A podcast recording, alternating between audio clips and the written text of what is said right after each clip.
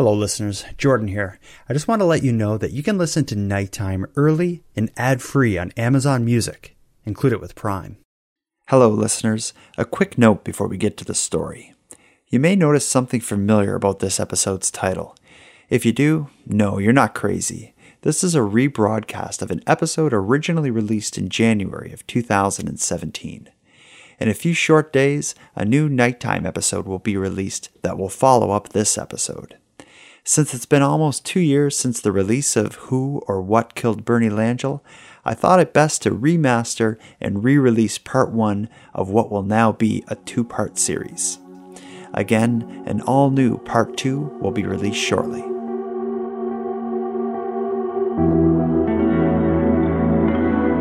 You are tuned to the Nighttime Podcast, focused on the fringe of Canada.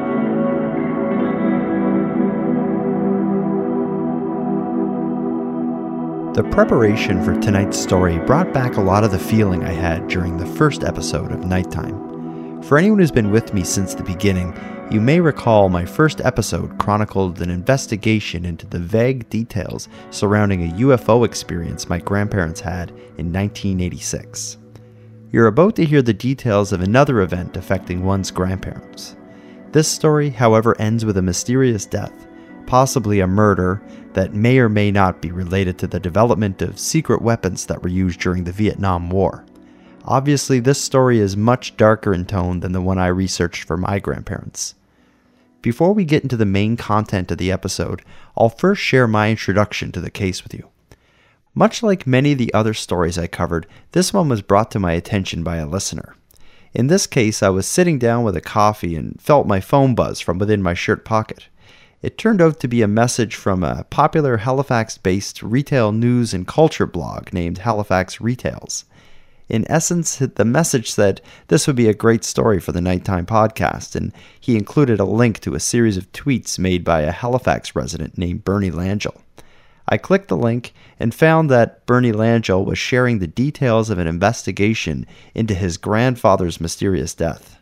Immediately, I was compelled and spent the next hour going through all the details, documents, and the photos that he shared to tell his story.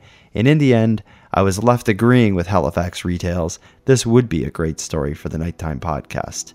And immediately, I drafted an email to Bernie inviting him to share his family's story with you.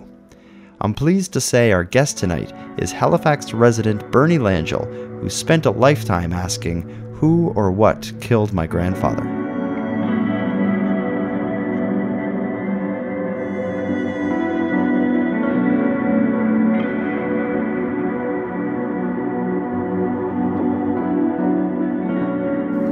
Uh, my name is Bernie Langell. I'm 33 years old. I've lived in Halifax, Nova Scotia my whole life, and in my free time, I've been researching uh, the mysterious circumstances around my grandfather's death. What did you hear about this? Yet? How did your, your family, you know, share this with you?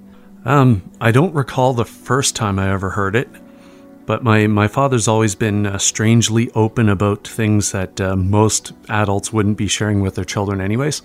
Uh, so I can't think of anything in particular that they would have hidden from me as a kid. But um, as a child, uh, I knew that uh, my grandfather died under mysterious circumstances. Um, they, uh, at worst case scenario, uh, they thought it might have been murder. Best case scenario, um, intentional neglect. And, and that it's never actually been solved, and the family's been frustrated with it for the last 30, 40 years. Hmm. In your youth, knowing that your granddad died under mysterious circumstances and knowing there was a story behind it when was it that you learned you know how much there was to the story and how complicated this all is? Um once again i don't remember a precise moment hearing the full story but throughout uh, just catching pieces of it as a kid my father would always uh, talk about how um, how his father uh, had been murdered when my father was only 13 years old. His father was 36 and uh, in certain cases, uh, for instance, as a child going to the uh, Shearwater Air Show, we'd be crossing the train tracks to get there, and my father would point out that that's where uh, part of the incident took place. Hmm. So let's get to walking through the actual story, or, or, you know, as much of the story as you know about at this point. So we'll, we'll start by introducing your grandparents. So at the time that this happened, just tell me about who your grandparents were, both geographically as well as in their life. Um, well, at the time, uh, my uh, my grandmother named Annie and my grandfather, who's uh, my namesake Bernard, uh, they lived in Gagetown, New Brunswick. Uh, he was a member of the military there, uh, RCEME, the Royal Canadian Electrical and Mechanical Engineers. I believe my grandmother was a stay-at-home mom. They had they had three children: my father and his, an older brother and a younger brother. And when was it that this the actual incident took place? In February of 1968. So now let's get to the night of the event. So maybe set the stage for us. The night that this actually happened, what were your grandparents doing? Um, the the only thing that I know is uh, my grandfather had some company over. I, I don't know if it was how many people were over. It by the stories I've heard, it's always been a mention of plural friends, so I'm assuming more than two or more. These friends had been drinking. I've been told uh, that my grandfather at that point was not drinking, although he, apparently he had a drinking issue prior to this. But the stories I've been told is he had cleaned himself up at this point. Um, and he had turned to Annie, his wife, and said, Annie, why don't you go to bed? Um, these guys have been drinking. I haven't, so I'm going to drive these home, and I'll and I'll come back to bed when I get home. And that's really where the, where the mystery starts. Basically, is what happens after your granddad left. So your granddad leaves. He drives his two friends home, or two or more friends back to where they are. Now, based on what you've been told and, and what you've learned in your research since, what happens next? Well, after he leaves, um, there's still a, a, blank space where people don't know the exact events. Uh, but the first known event is when my grandmother awoke in bed uh, sometime between two and three in the morning, is the time frame I've been told time and time again. Uh, to the sensation of being wet and sticky, uh, she discovered that it was um, she was in a pool of her husband's own blood, and he was laying in bed next to her with his head bludgeoned.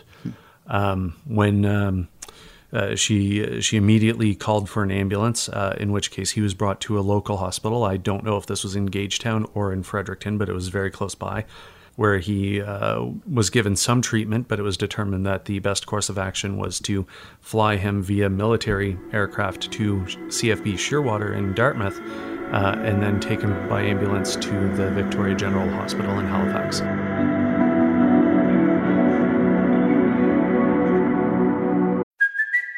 It's Kaley Cuoco for Priceline. Ready to go to your happy place for a happy price? Well, why didn't you say so? Just download the Priceline app right now and save up to 60% on hotels. So, whether it's Cousin Kevin's Kazoo concert in Kansas City, go Kevin, or Becky's Bachelorette Bash in Bermuda, you never have to miss a trip ever again. So, download the Priceline app today. Your savings are waiting. Go to your happy place for a happy price. Go to your happy price, Priceline. The the next piece of this mystery. So the first thing we've we've encountered so far that's unexplained is what actually happened to your granddad. But now we're already at this next mystery. So as I understand it, your your granddad arrived in in Shearwater, got in the ambulance on his way to the VG hospital in Halifax. What what happens next? Well, um, at, at, the same time this is happening, uh, my grandmother uh, is flying down on a civilian craft, uh, lands at the uh, Halifax airport, where her sister, my aunt Jean, whom I've gotten a lot of this information from as well, picks her up, and they go to the uh, the VG site in Halifax.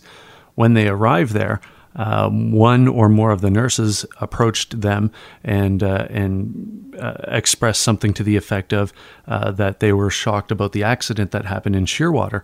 Um, when uh, when my aunt Jean or my grandmother uh, inquired about what they were talking about, um, they advised um, my grandmother and her sister that the ambulance had actually been crashed into by a train.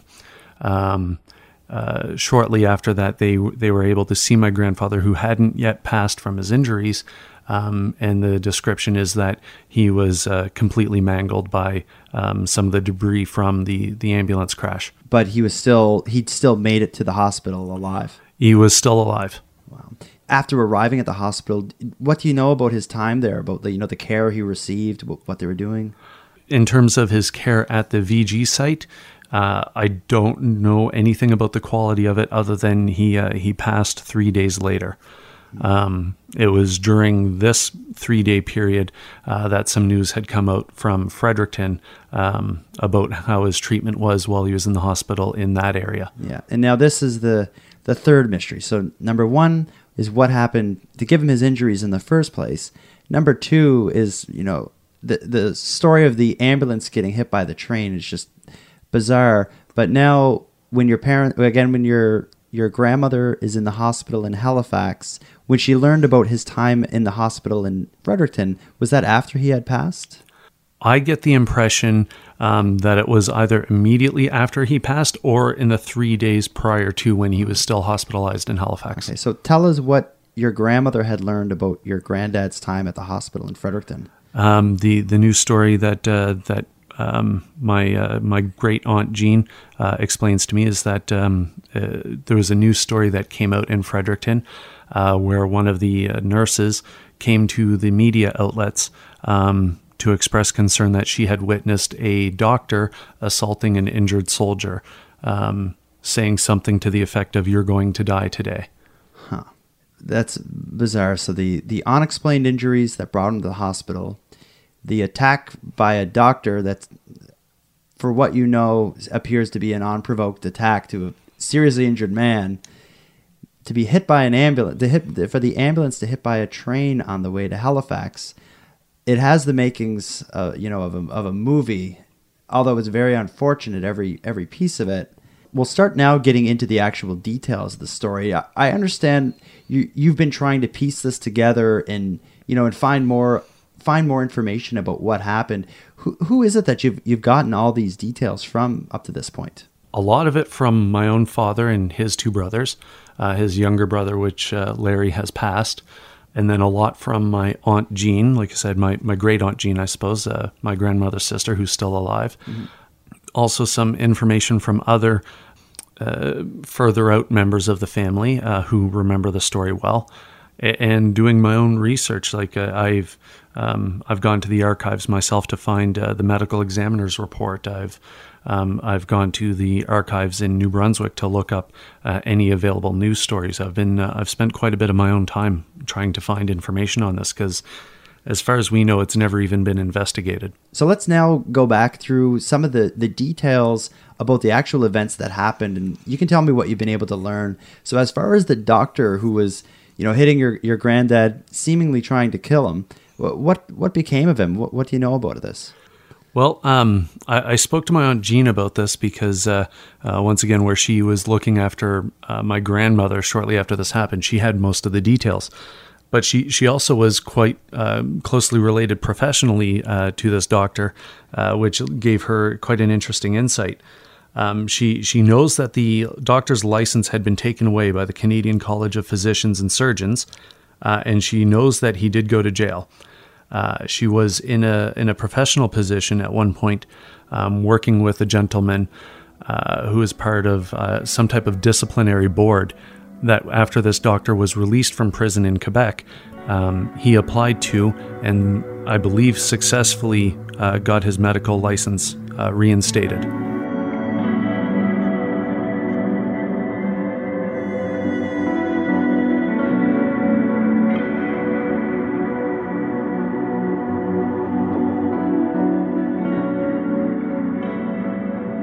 Now to the to the train crash. I understand there's there's a few stories about what happened with that. And again, this is the ambulance that was transporting your granddad from Shearwater to the VG hospital in Halifax. What did you uncover about that? I never found any other information about it other than uh, there's an enormous number of people in my family and outside of my family that can attest to the fact that it happened. Um, the details around it are a little blurry. Some people have said or have indicated that the ambulance driver was intoxicated and crashed into the train. And some of the claims have gone as far as he abandoned the ambulance on the train tracks and the train smashed into it while it was abandoned. Uh, other than that, I haven't been able to find any type of record of it. So now to the actual injuries or, or whatever happened that led to your grandmother waking up with your granddad injured in the bed with her. Do you have any idea what had happened? Did they look into his friends? Do you know who they are? Has there been any information on, on what actually caused this to happen?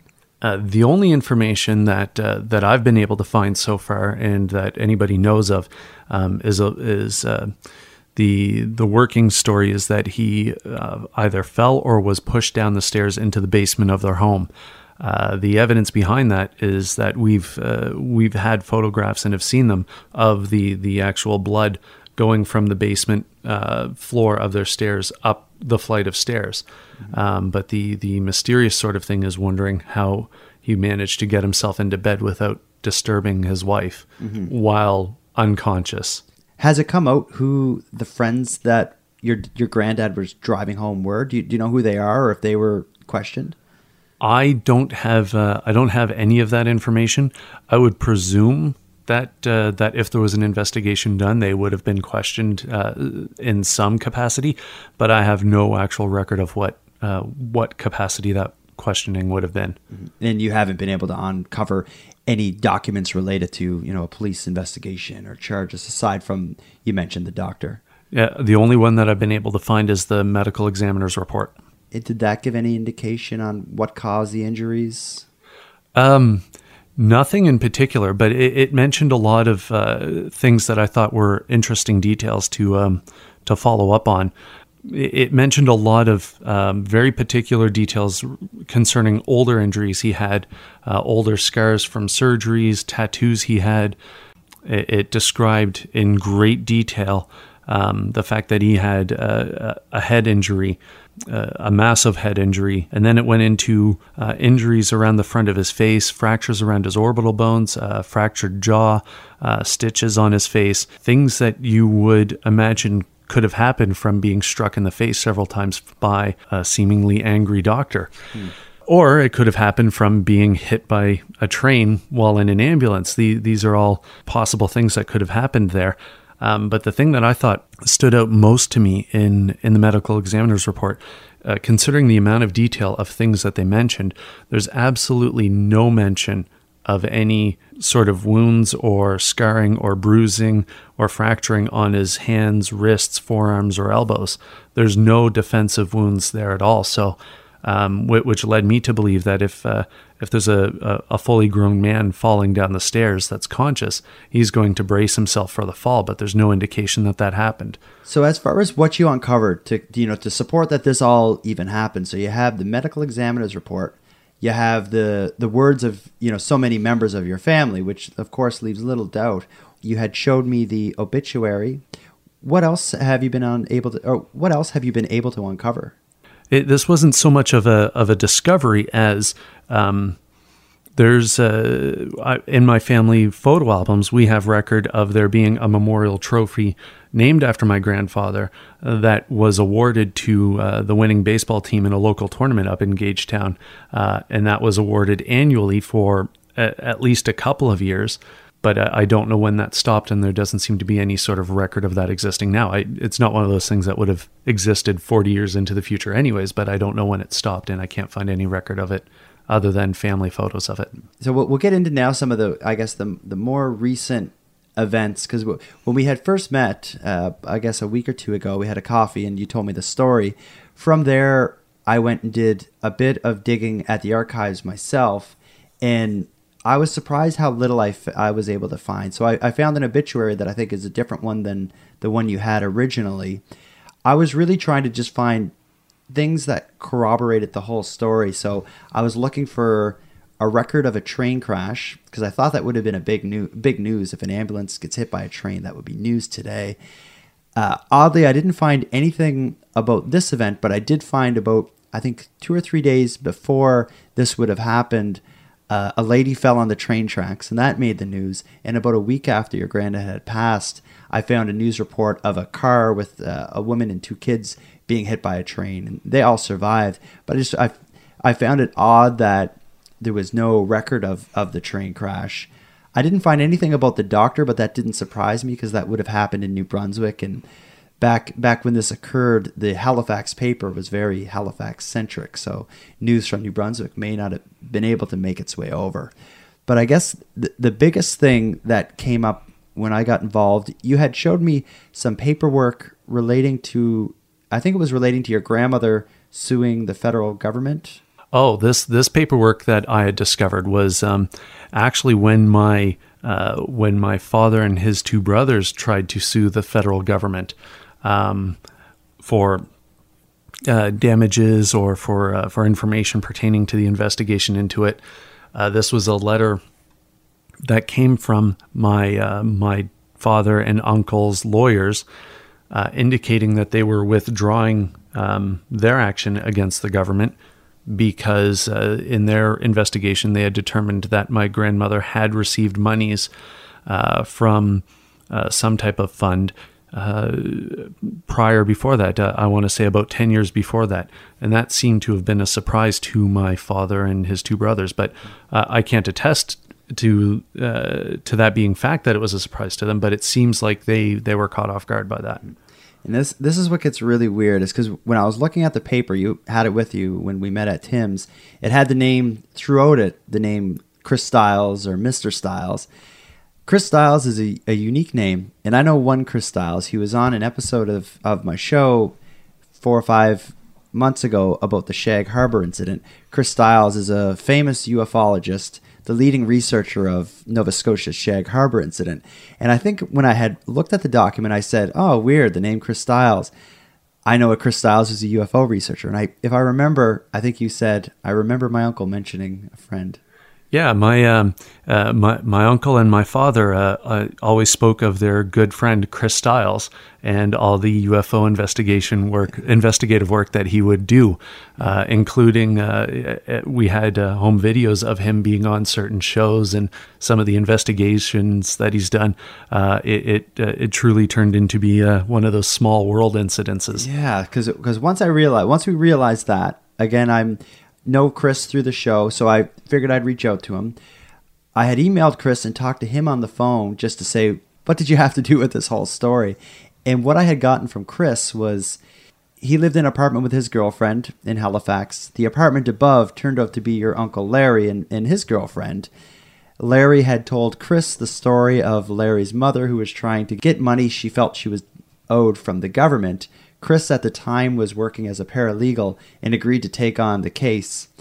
Chris, as a young man, I think this, I think he said it was back in the either the late '80s, early '80s, whenever it was. Chris had represented your grandmother in a suit against the government that was successful and got, um, I, I, think it was a, um, a veteran's pension for money that she felt she was owed when your granddad had passed away.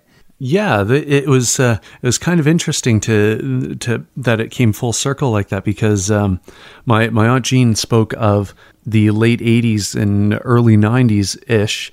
Um, my grandmother, um, who passed in the late '90s, uh, she had uh, sued the government. My aunt Jean believed it was under the Freedom of Information Act to get information regarding her late husband's uh, death and the investigation.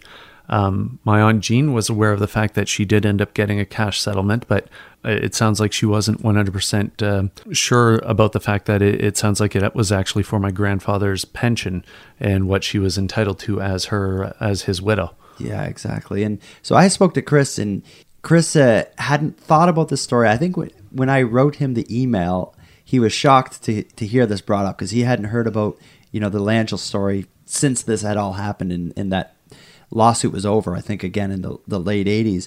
But um, without telling him what you had told me about the story, he told me basically the exact same story about, about your grandfather's injuries, the train crash, the doctor assaulting him, assaulting him. He had all the same details. Only minor differences were Chris's story was um, he thought the ambulance getting hit by the train. What he had learned or what he had believed to be true, was the ambulance stalled on the train track. They couldn't get it out of the way. The train came and hit it. And I think Chris had even told me that the the ambulance attendants managed to get your granddad out, so he was like on a stretcher outside of the ambulance as the ambulance gets plowed by the train. But either either way, it's like all the details. It's like his version was very similar, just subtleties. But I guess even within your family, everybody probably has a subtle twist on on a lot of the details. Well, it's been um, it's been close to uh, fifty years now, so um, if you you know the telephone game where you start off by telling one whisper to a person and you they pass it along by the time you get through 10 12 people it it's completely changed um, uh, so it, it's understandable that in the almost 50 years that uh, the family's been repeating the story that there's some sort of gray areas but uh, I think it's fascinating that it's um, remained that tight. If that's the grayest that this story gets, it's still pretty accurate, and I think it carries a lot of weight to its accuracy. Yeah. So the thing that Chris had told me that really made me agitated was he had he had told me if you want to confirm the details of the story and know exactly what happened, what you need to find is your uncle Larry's folder. He had told me that everything related to the doctor being going to jail, the um, news newspaper articles about the doctor, uh, stuff he got from the Freedom of Information Act about the doctor getting out of jail, everything about the ambulance accident, as well as doc- uh, documents about the investigation into your granddad's injury. Your your uncle Larry had it all in a big folder somewhere. Turned out though that Larry, your uncle, I believe he had passed away some time ago, Uh, in 2001. and and there's no sign of this folder. Um, not yet. Uh, if he left it to his uh, his widow, I I have no way of reaching out to her. I don't know how I would get in touch with her. I don't even know her last name. I only know her first name is Ivy. There's a there's a slight chance that this folder has been given to my to my uncle Doug. Um, but I've been in touch with uh, that side of the family, and he travels a lot for work, and he's not expected to be home for a while. And when he is home, it's for a brief period of time, and uh, and I'll probably just wait to grab him when he has more time to actually relax and talk about it. And I, I had asked Chris if he, Chris Styles, the ufologist slash paralegal that represented your grandmother, uh, I asked Chris if, he had any record of it. He's going to go through his paperwork and to see if he can find anything. Hopefully, he can go through and find something because I guess the the way I'd be approaching this story because I, I did something similar with my granddad's UFO sighting is I was just trying to corroborate every piece of the story with some kind of fact that can be proven. You've been able to do a lot of it, but there's just so much of it is word of mouth without getting the newspaper articles or or documents relating to the doctor. It's it's hard to find out exactly what happened, but it seems like Larry's folder is you know the answer to all the questions. Uh, it, yes, it it definitely seems like it would have at least most of the answers. Um, and, and I believe you even mentioned to me that uh, Mr. Styles believes he may have even had a photograph of the ambulance crash. Yeah, he had told me he had seen the ambulance crash. I think he described a, a collection of photos, not only about the ambulance crash, but he did mention the one that you mentioned with the blood at the bottom of the stairs at the house. I think he described the layout of the house slightly. Maybe there was some photos in there. I think he even mentioned pho- uh, photos of your granddad's injuries. I could be wrong about that, but he he did say that this folder that Larry had was a big thing that he carried around with him that had everything you'd want to know. I I would imagine my um, my uncle Larry seemed to be a, a bit more passionate about this. He he was the youngest, uh, so um, uh, this would have affected him the most. He, he, my father was only 13 years old. I think that means Larry might have been nine when this happened. Remind me again what year this happened. Uh, this was uh, February in 1968.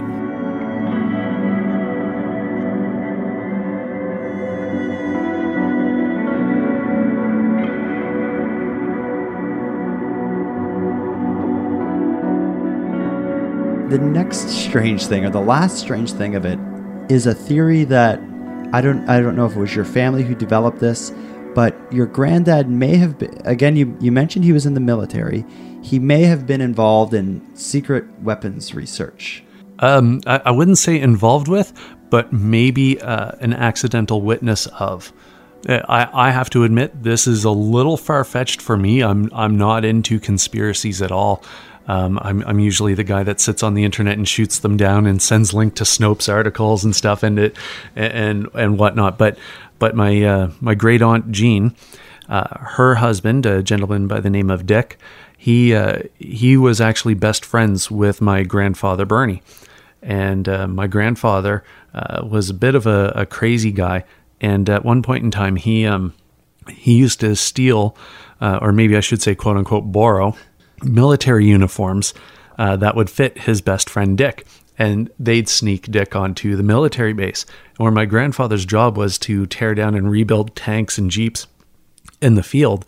When um, uh, there was many occasion where they would have to take these vehicles out to test them in the field, and they'd drive them far away from the base, but still on the base, but just far away from the buildings, uh, and they'd break down and have to walk back. And uh, and uh, Dick apparently on at least one occasion described witnessing uh, some things that would take place. Um, and of course, uh, uh, you fast forward 30, 40 years from now, and it's it's fairly common knowledge now that the American military was uh, testing, um, with Canada's approval, testing Agent Orange, Agent White, and Agent Purple in Gagetown. Where, where your granddad was stationed. Yes. Yeah. at I- that t- at the same time. Yeah, and when you had told me that that there was some talk of Agent Orange, I did just a I won't say research. I googled Agent Orange Gagetown, and there's there's a lot of information. There's people suing the federal government that were in Gagetown around the time of uh, that your granddad was that were exposed to Agent Orange. And for anyone who's unfamiliar, I don't know it well, but Agent Orange was a chemical that was used during the Vietnam War where they could drop it from planes, and it was a, a herbicide. It would basically just kill any plants. And I think the idea was uh, the Vietnamese soldiers were hiding under the trees and whatever, and they could just drop this from planes and just kill all the trees so they could see them. Uh, as well as it when it would kill like the, the grass and all that stuff, it would just flood out areas. So they were they were using it at that point and developing it and storing it in Gagetown. I don't think it was long after the Vietnam War that any mention of Agent Orange was a big deal because it had harmful effects on humans. I don't know if it was cancer or what, but what is interesting with with the Agent Orange being involved theory, conspiracy theory, whatever you want to make it, the way Chris Styles explained to me is the doctor who assaulted your grandfather, which Chris Styles said there's no question that's absolutely true.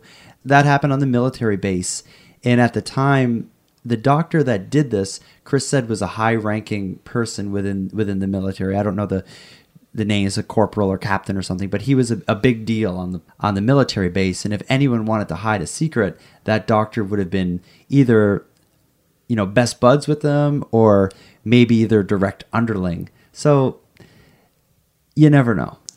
No, you you you don't, and um, and, like I said, it, it th- that's the thing that's sort of uh, still up in the air is what put my grandfather in the hospital in the first place. Uh, like I said, when you see when when I read the medical examiner's report and there's no indication of defensive wounds or bracing to fall, uh, my first idea is that if he fell down the stairs, he wasn't conscious when he started uh, or maybe uh, even uh, as far fetched as the falling down the stairs was just a way to disguise that someone struck him in the back of the head, because those are two ways to get a head injury without break, without having a defensive wound.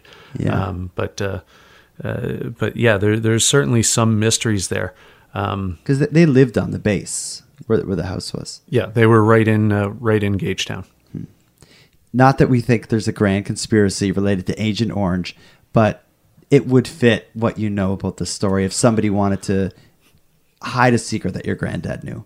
As uh, as very much being an anti-conspiracy theory uh, as anyone out there. Um, uh, I, I'm more against conspiracy theorists than pretty much anyone out there. Uh, it still seems to be the only idea that even remotely fits. It, it's the only one that you know people were covering it up because there's, uh, like you said, we've gone through the archives. We haven't found any record of that ambulance crash, but there's photographs of it. We haven't found um, any newspaper recordings of this doctor assaulting uh, uh, an injured soldier, uh, but there, there seems to be some sort of legal documents uh, somewhere that back it up. and, and everyone in your family, as well as Chris Styles, who I consider an independent to it. It's the, the same story. The only thing is, I think your aunt, as well as Chris, they described it as having been a, a big news story. I was surprised to have not found anything, but this happened so long ago, it's hard to dig up this stuff. And I'm in, in Nova Scotia. I really can go through the archives to find Nova Scotia news. So it's hard. I think a trip to New Brunswick would help. Well, uh, I did that uh, at the beginning of this year. Um, I found myself without a job, uh, as opportunity would have it. Uh, I was on my own, and I decided uh, that I was just going to take one of those days of unemployment and drive up to Fredericton to go through their archives. And I went through every single available newspaper on microfilm at the uh, there's two different archives on the UNB campus, and I must have spent five or six hours going through every single one of them. Uh, then I found out that uh, I think it was Gagetown or Oromocto had its own newspaper as well, uh, and I went to find out if they had archives on that.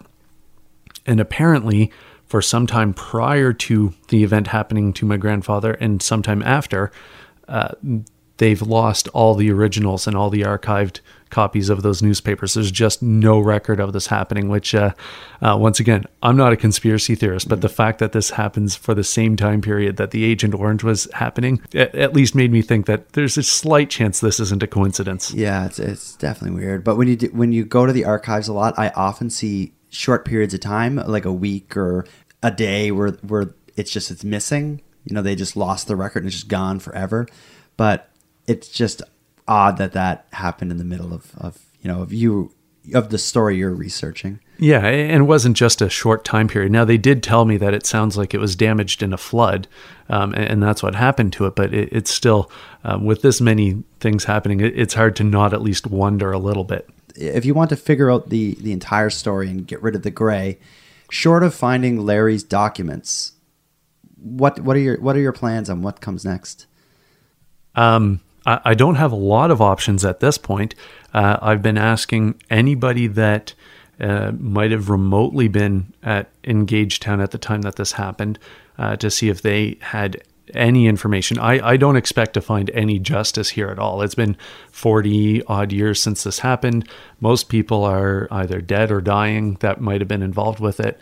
Uh, I, I, plan on, I've gone through and found obituaries of my grandfather's siblings to find out that all of his siblings have passed. And we have a very common family name. Uh, so it's hard to uh, determine that I'm finding the right next of kin that might still be alive. So it's, hard to find that. Um, in general, I'm going to talk to uh, more family members and, and uh, approach the uh, the Department of National Defense or Veterans Affairs to see if I can get a copy of his service records. And um, if nothing else, I want to find out more about his life. It's a man I'm named after, and I've never got to meet him. A lot of my listeners would be from Atlantic, Canada. There is the possibility that somebody out there listening his grandparents perhaps may have lived there at the time. Gagetown would have been a big military base. Just to repeat it one more time, kind of what is the, the era that this this would have occurred? Um, the it would have been uh, he would have been taken to the hospital February 9th, 1968, and he passed away February 12th, 1968. So if anyone out there has a family member who lived in Gagetown in the late 60s, ask them if they know Bernie Langell. And if they do, get in touch with his grandson, Bernie Langell.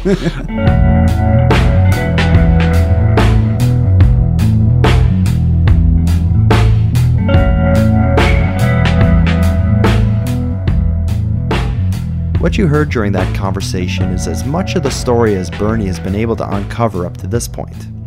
In case it was unclear, Bernie and I are hoping more information will come to light, and if and when it does, I'll let you know via a follow up episode. Further to that point, if anyone listening has a family member who was living in Gagetown, New Brunswick in the late 1960s, ask them if they know Bernie Langell.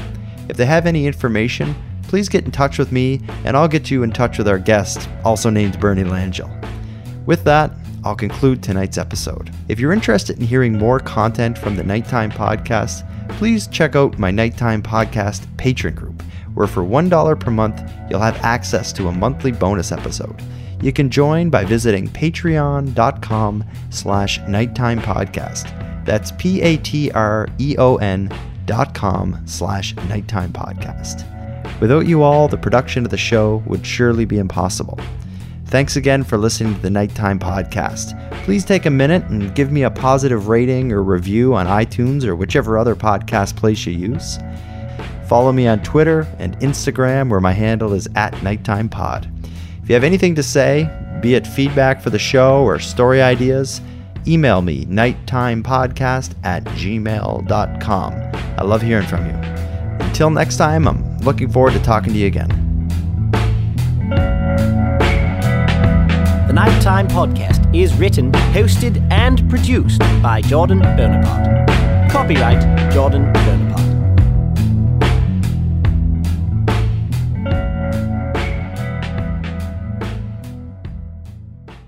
New on Showcase. You were in a concentration camp in World War II. I was a young man locked up in a terrible place.